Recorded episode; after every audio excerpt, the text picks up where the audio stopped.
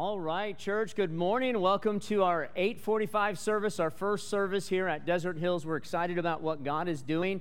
I will say this morning as we get ready to get into the message, if you have uh, small children or teenagers that you do not want to uh, have questions uh, later uh, as you go home and have lunch uh, concerning uh, things uh, that we'll talk about of a sexual nature. If they're here in the service and you want to have them go out in the lobby or you want to take them to children's church, I, I just want to recommend that you do so if that's what you are so inclined to do. I'm not going to get graphic or anything else, but the text that we're going to deal with this morning deals with it.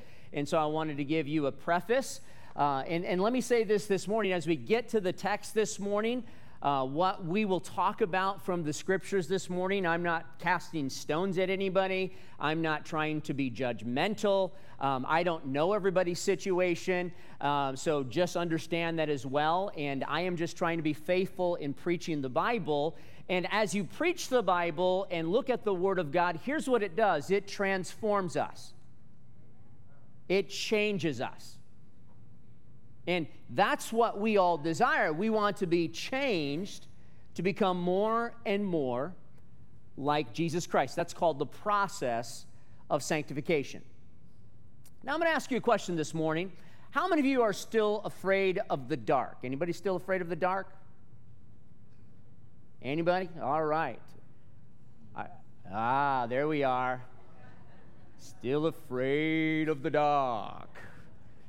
All right, uh, I can't see your hands. Who's still afraid of the dark? Okay, a couple people still afraid of the dark. All right, let's turn them on. We don't want to scare these people this morning.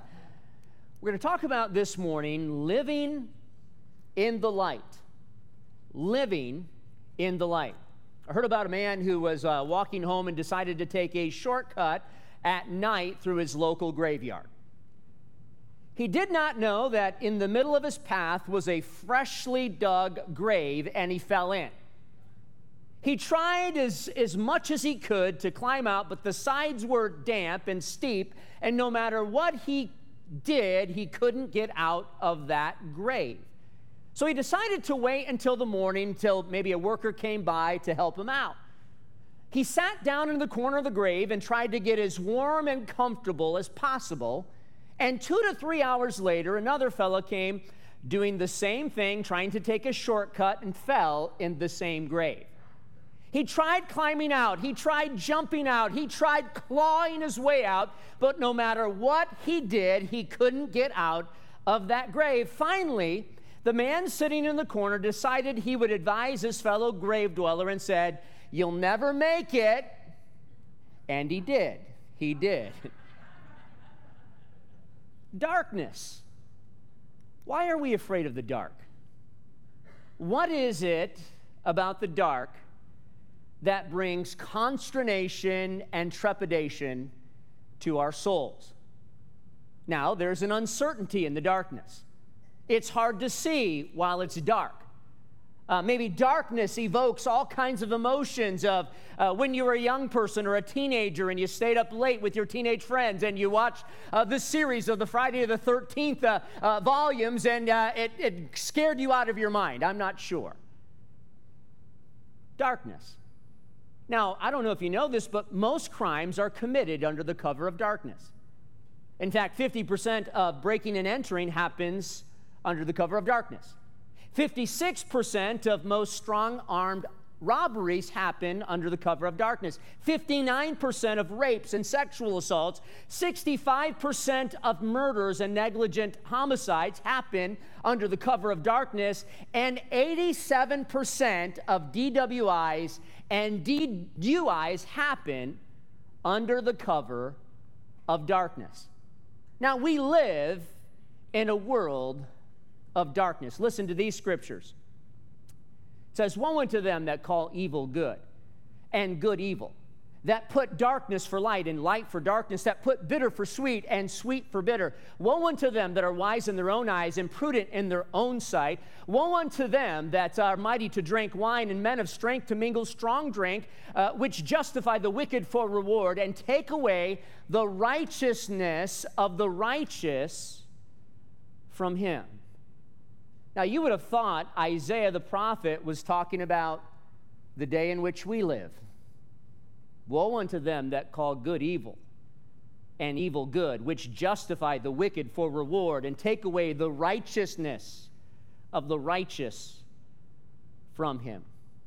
Which brings me to a question this morning How do we live as children of God, as a child of light? How do we live as a child of God, as a child of light? How do we live in the darkness to which every one of us are a part of? Now, go out in public, turn on the news, read your local next door, and you'll discover that even our local world is a very dark place. Did you know that the U.S. State Department says that Arizona is one of the prime transit and destination areas for both sex and labor trafficking in the United States?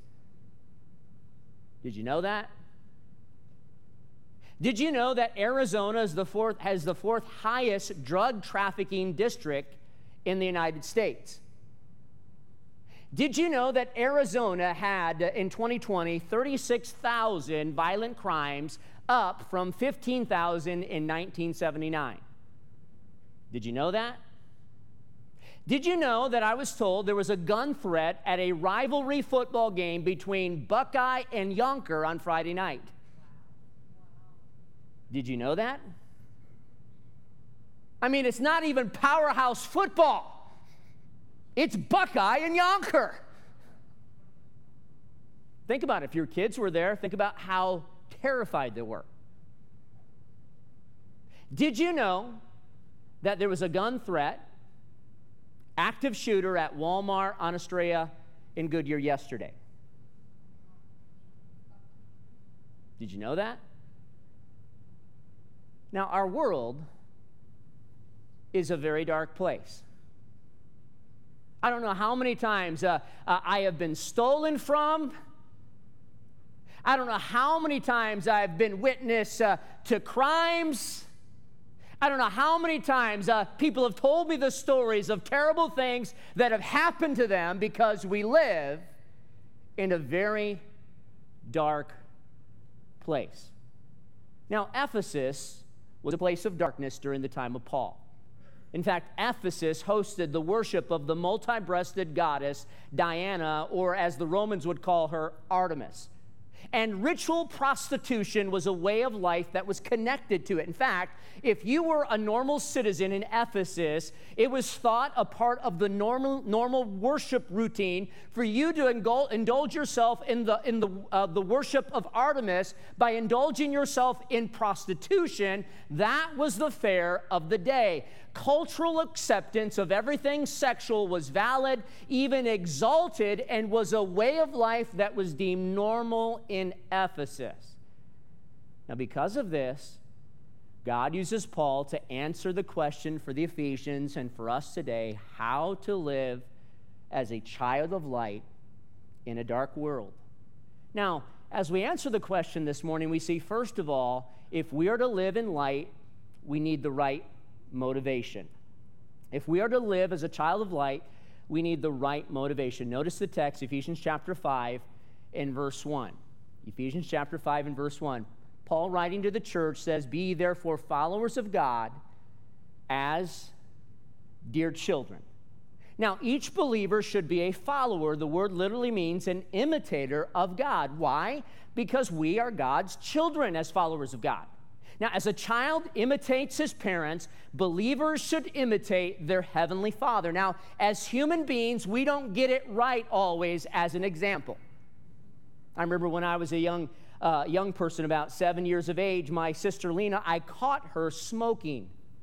In fact, I caught her first smoking with the neighbor across the street, and then she decided to try to smoke at our house. And I had to do the brotherly thing and let my father know that my sister was smoking because that's just what brothers do, right? That's what we do. And so I, I went and told my dad that Lena had uh, grabbed uh, his cigarettes and she decided to smoke on the back porch. She was in the bathroom and she was trying to put the cigarettes out in the toilet, and uh, she tried to deny it. There was smoke smoke in the air, there was the cigarette butts in the toilet, and uh, my dad ended up making her eat cigarettes.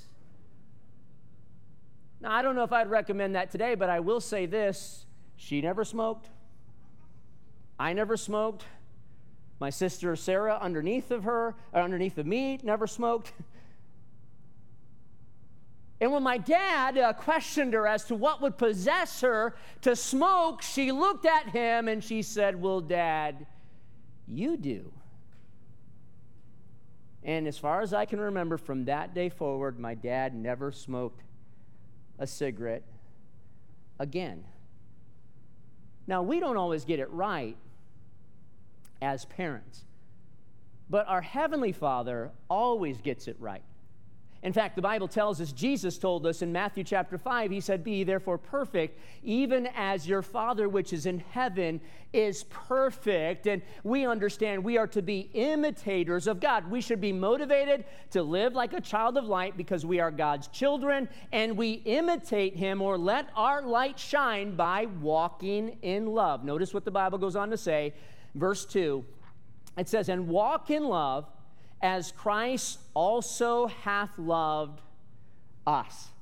Now, the greatest example of God's love was demonstrated in the person of Jesus Christ, who was willing to give himself for us. Now, we best imitate or follow God as we love God and as we love others.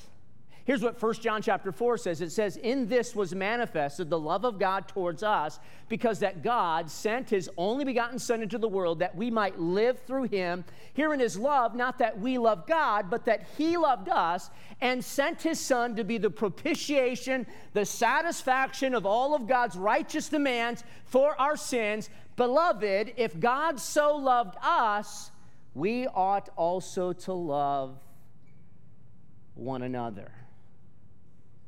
Which brings me to a question this morning How is your love life? No, I'm not Ann Landers, and I'm not asking you to write in. How is your love life towards the brethren? How about this morning when you came to church?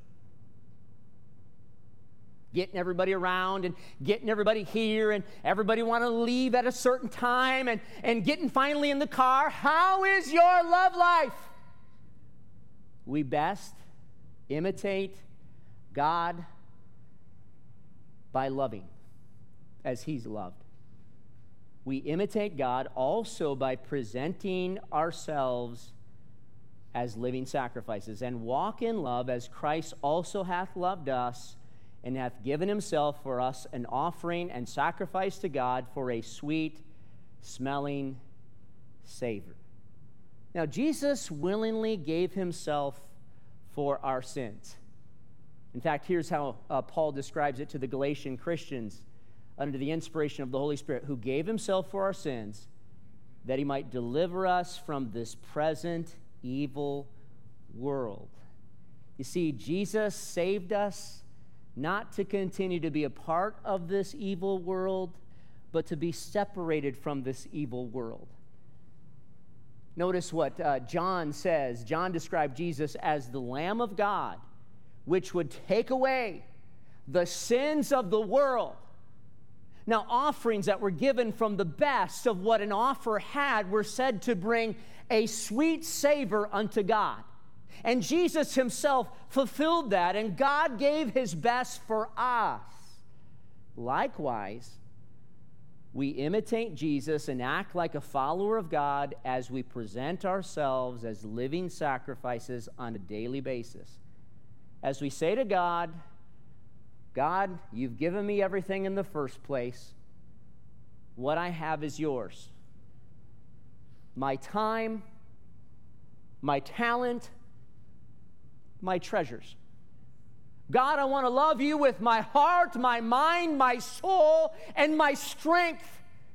God, here are my hands, here are my lips, here are my eyes, here are my ears, God. I want them to be glorified to you. And every day I present myself to you, God. In fact, here's how Paul explains it to the Roman Christians under the inspiration of the Holy Spirit. He says, I beseech you, therefore, brethren, by the mercies of God, that you present your bodies a living sacrifice, wholly acceptable unto God, which is your reasonable service. It's the reasonable thing to do.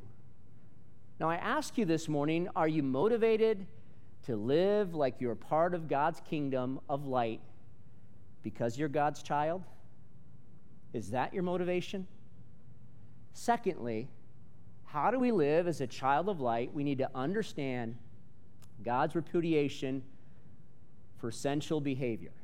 Now, the context in the next few verses describes sinful, self gratifying, sensual behaviors, which are the opposite of Christ's self giving, sacrificial love. Now, notice the list of these sensual behaviors in verse 3. But fornication, fornication would be sexual acts that are morally object, objectionable, and all uncleanness, immorality associated with sexual sin, or covetousness, insatiability towards sex, let it not be once named among you as becoming saints. Do not even speak of such things as a believer. Wow. Now, I didn't write it, I just recite it. Scripturally, the gift of sex is a wonderful thing in the bound. In fact, Paul writes this uh, to the Corinthian church in 1 Corinthians chapter 7. He says, Now concerning the things whereof you wrote unto me, it is good for a man not to touch a woman. Now, that doesn't mean that we don't have an opportunity to handshake. That doesn't mean uh, uh, we don't say hellos. That doesn't mean that or anything. What it means is it's good for a man not to have a touch that kindles a fire. And any grown man or woman knows exactly what I'm talking about. And then in verse 2, it says this Nevertheless, to avoid fornication, sexual acts that are morally objectionable, let every man have his own wife, and let every woman have her own husband. Now, your sole reason for getting married should not be to have sex. But the Bible says if you want to uh, uh, honor God and be within His will, if you're going to be involved in such things, it should happen within the confines of a marriage relationship. And then it says in verse 3 it says, Let the husband render unto the wife due benevolence, and likewise also the wife unto the husband. Now, I'm going to be careful here for just a moment. Sex as a weapon if you're a married person. Did you hear that? You're not going to give me the new kitchen table? Well, I'll show you. Don't use it as a weapon. You are not helping your relationship, nor are you following the Word of God by doing so. Now, Proverbs explains the sexual relationship between a man and a woman as husband and wife this way it says, for both sides, drink waters out of thine own cistern and running waters out of thine own well. It's not talking about arrowhead water, all right? It says, Let thy fountains be dispersed abroad, and rivers of water in the street. Let them be thine only, and not the strangers with thee. Let thy fountains be blessed, and rejoice with the wife of thy youth. Let her be as the loving hind and pleasant roe. Let her breast satisfy thee at all times, and be thou ravished always with her love. Sex is a wonderful, beautiful thing within the confines of a marriage relationship. But the Bible makes it plain that all sex outside of marriage is contrary to the plan of God.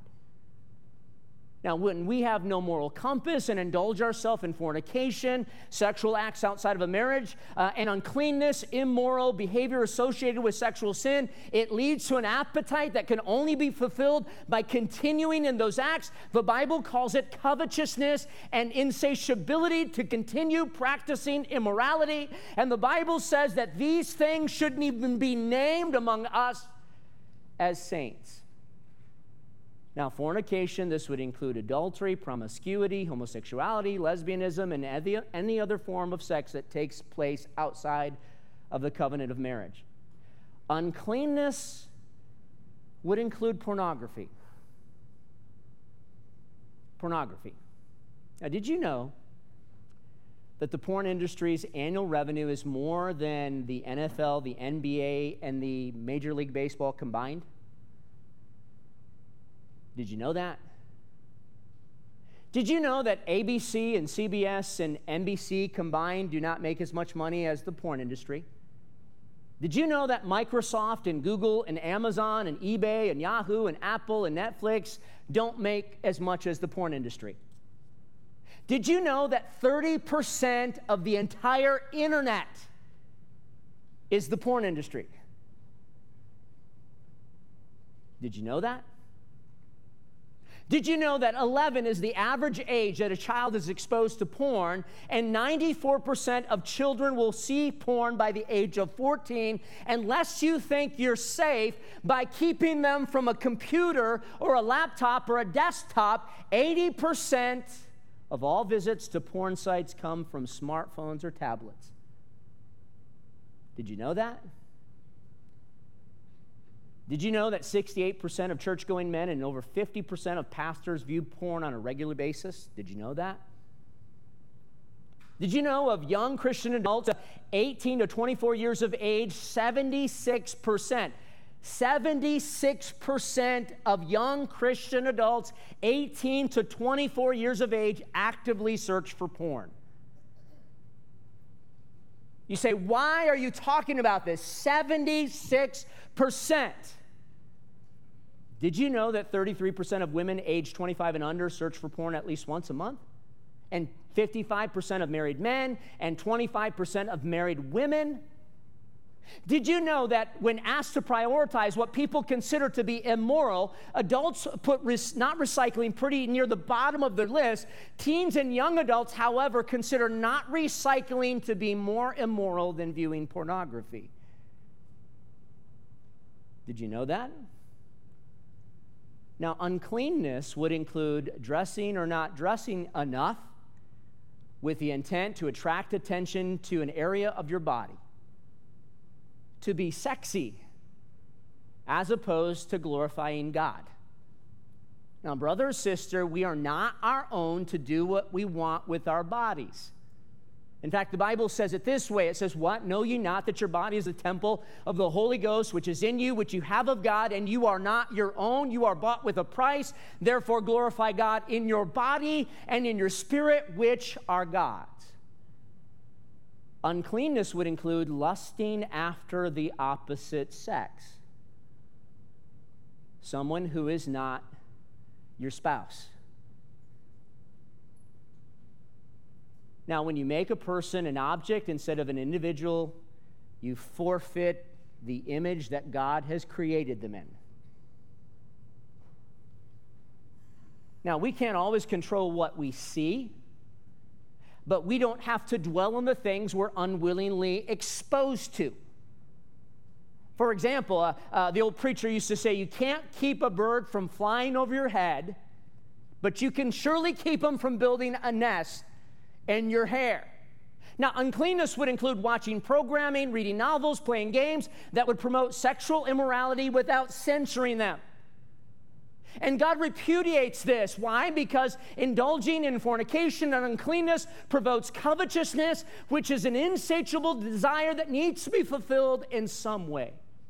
That's why 56% of American divorces involve one party having an obsessive interest in sensuality. It has been said sin will take us farther than we want to go, keep us longer than we want to stay, and make us pay more than we ever wanted to pay. Then the Bible emphasizes how not to speak in regards to sexual things. Verse 4 it says, Neither filthiness, talking dirty to someone who is not your spouse, nor foolish talking, joking about sexual matters nor jesting, making suggestive, playful innuendos that could potentially lead to immorality, which are not uh, convenient or responsible, but rather giving of thanks. Don't talk, joke about, innuendo about, hint at, or revel in sexually explicit things, but thank God for what you have. Thank God for whatever state you're in. If you're single, thank God that you're, you can glorify Him in your singleness. If you're married, thank God for your wife or your husband and glory in the fact that God has bequeathed you with a spouse. Don't take the bait. If somebody playfully uses their words to compliment you in a suggestive manner, don't do the same. Don't escalate in the back and forth. They may intentionally or unintentionally cause you harm. It can lead to a world of hurt, damaging your character, harming your family, and squelching your testimony for Jesus Christ.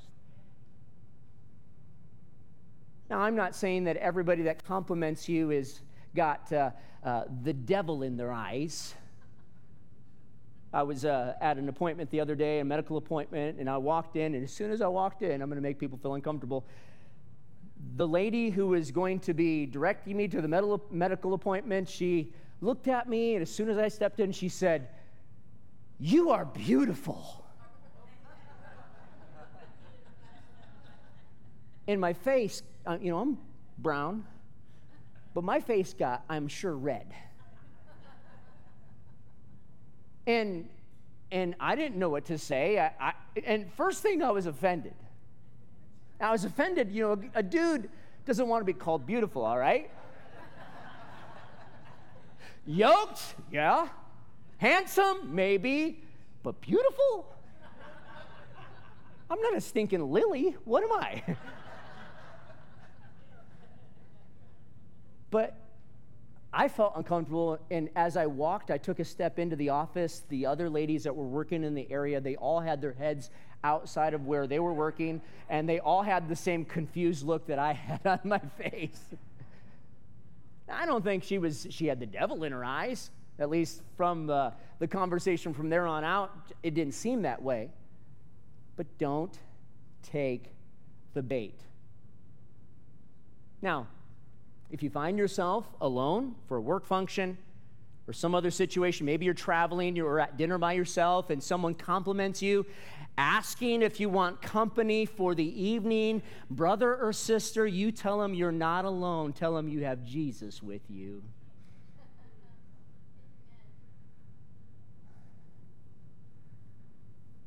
The Bible goes on to say, For this you know that no whoremonger, reckless, self indulgent sexual person, nor unclean person, immorally sexual person, nor covetous man, man who has an insatiable desire for sex, who is an idolater, person who has allowed sex to become their focus, hath any inheritance in the kingdom of God and a kingdom of Christ and of God.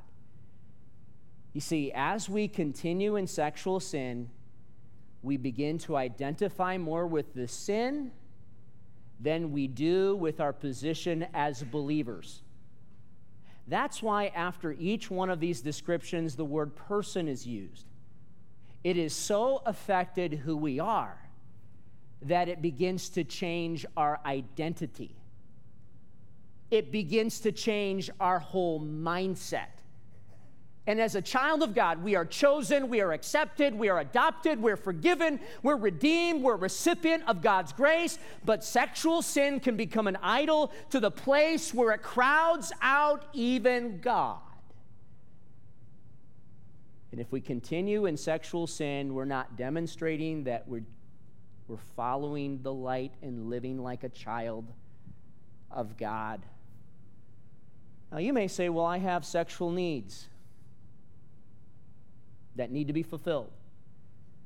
And if my partner won't fulfill them, I'm going to fulfill them somewhere. I'm single and I'm just, I have needs. I have to fulfill my needs in some way. You're not an animal. You're created in the image of God. And the Bible says, What shall we say then? Shall we continue in sin that grace may abound? Romans 6. God forbid how that we how that we are that are dead to sin live any longer therein. You see, God's intent is not that his children continue to sin and sin and sin and say, I'm going to use my grace as a license to do whatever I want. No, God's intent is that his children would allow grace to keep us from those things that are ungodly and unrighteousness and those worldly lusts and to live soberly, godly, and righteously in this present world.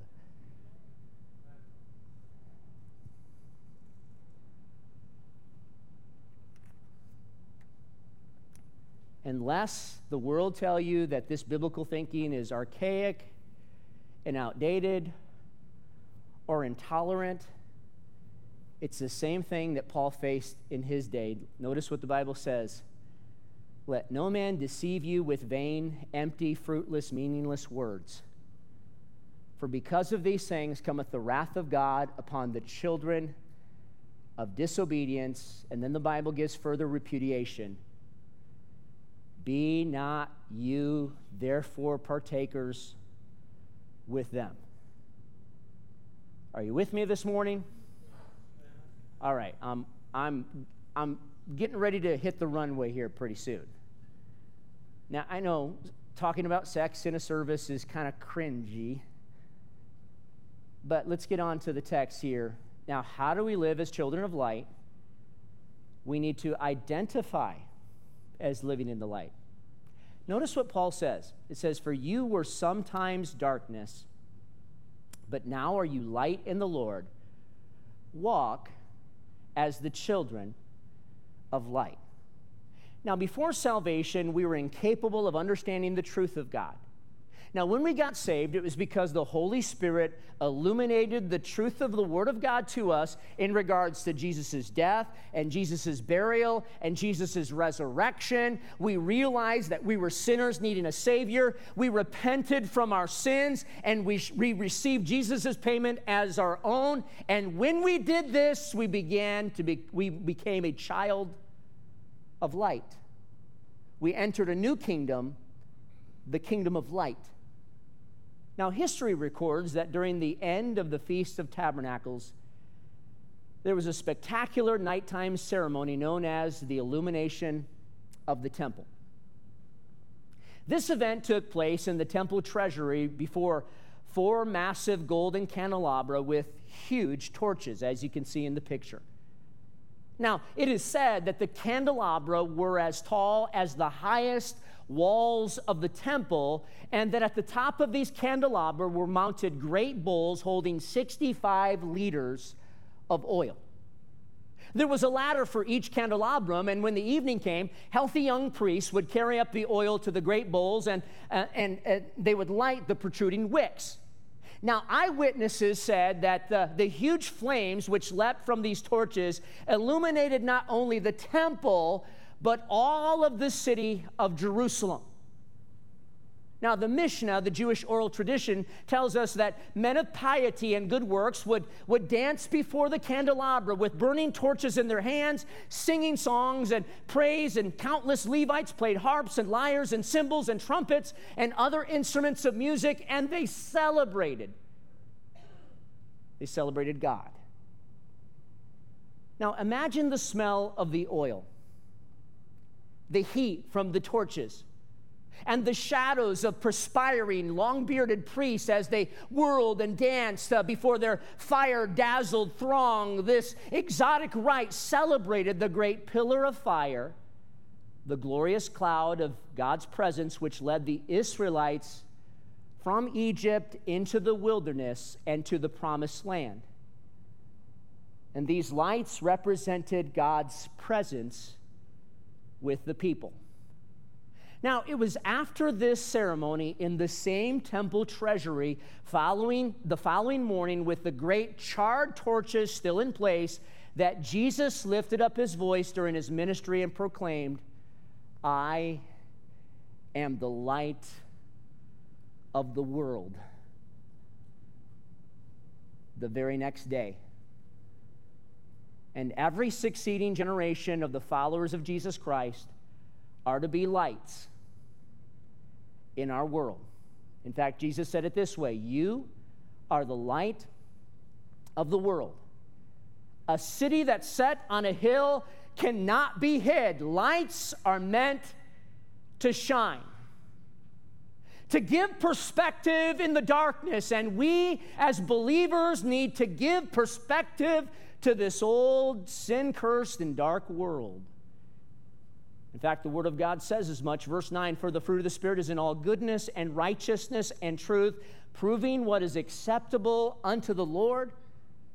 We're to ask ourselves about all of our behavior is my behavior acceptable unto the Lord?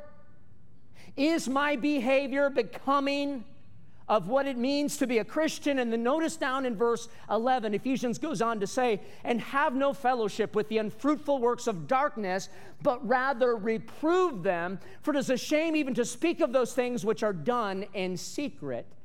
See, believers are to live like children of light, shining we don't participate in the deeds that unbelievers participate in. Why? Because we have the ability to see how abhorrent God sees them as. God is light, the Bible says, and in him is no darkness at all. You see, God's truth has illuminated us as to what is right and wrong. Notice verse 13, but all things that are reproved are made manifest by the light, for whatsoever doth make manifest is light. God's truth illuminates us to what's right and wrong. It manifests what is truly dark behavior.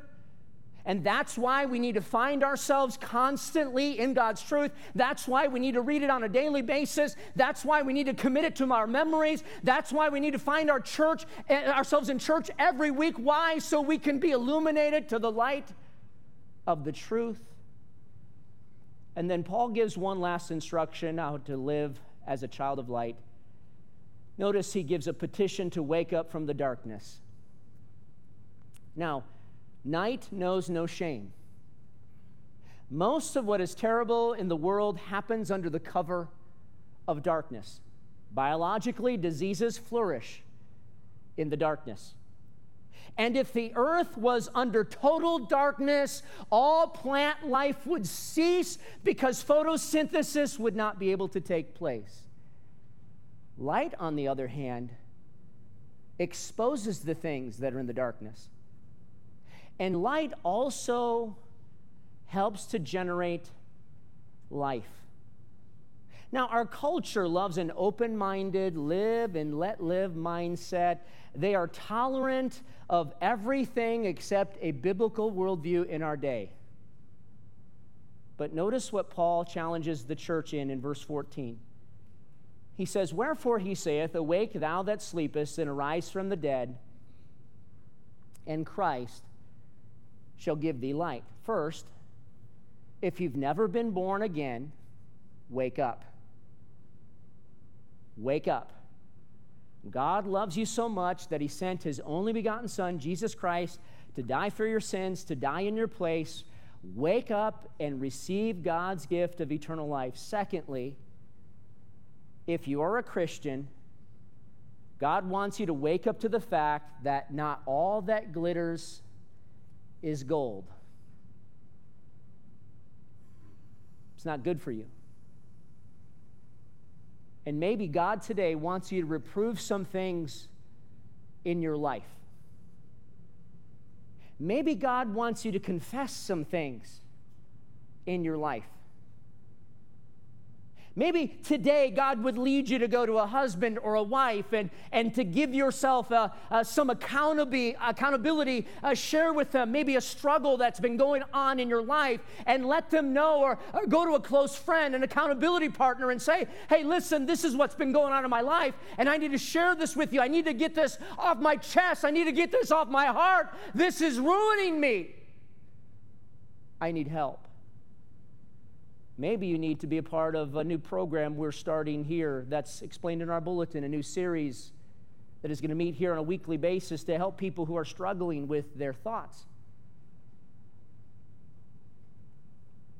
But here's what we need to understand we are to reprove the things that are darkness and flee the things that are darkness, and we are to walk as children of light. For the Bible says, We were sometimes darkness, past tense, but now are we light in the Lord. We are to walk as the children of light.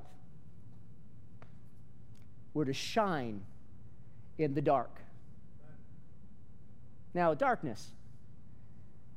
Still afraid of the dark? Let's see, we got some lights off here. All right, there we go. Now, in the Bible times, the pillar of cloud by day guided the children of Israel. It, they, the pillar of cloud represented the very presence of God. The pillar of fire by night represented the very presence of God. Now, when the, the pillar of fire moved, the children of Israel were supposed to move. But as long as there was the pillar of fire, there was the pillar of cloud, in one place the people were supposed to stay. Here's what I want to help you understand today, this morning. You are to be pillars of cloud, clouds, and pillars of fire to the world. You are to represent the light of life that is found in the person of Jesus Christ. Notice Jesus' words in Matthew chapter 5. Jesus said, You are the light of the world. A city that's set on a hill cannot be hid. Neither do men light a candle and put it under a bushel, but on a candlestick, so it gives light to all that are in the house. Let your light so shine before men that they may see your good works and glorify your Father which is in heaven. But let me say again, they can't see the light if we're living like we're in darkness.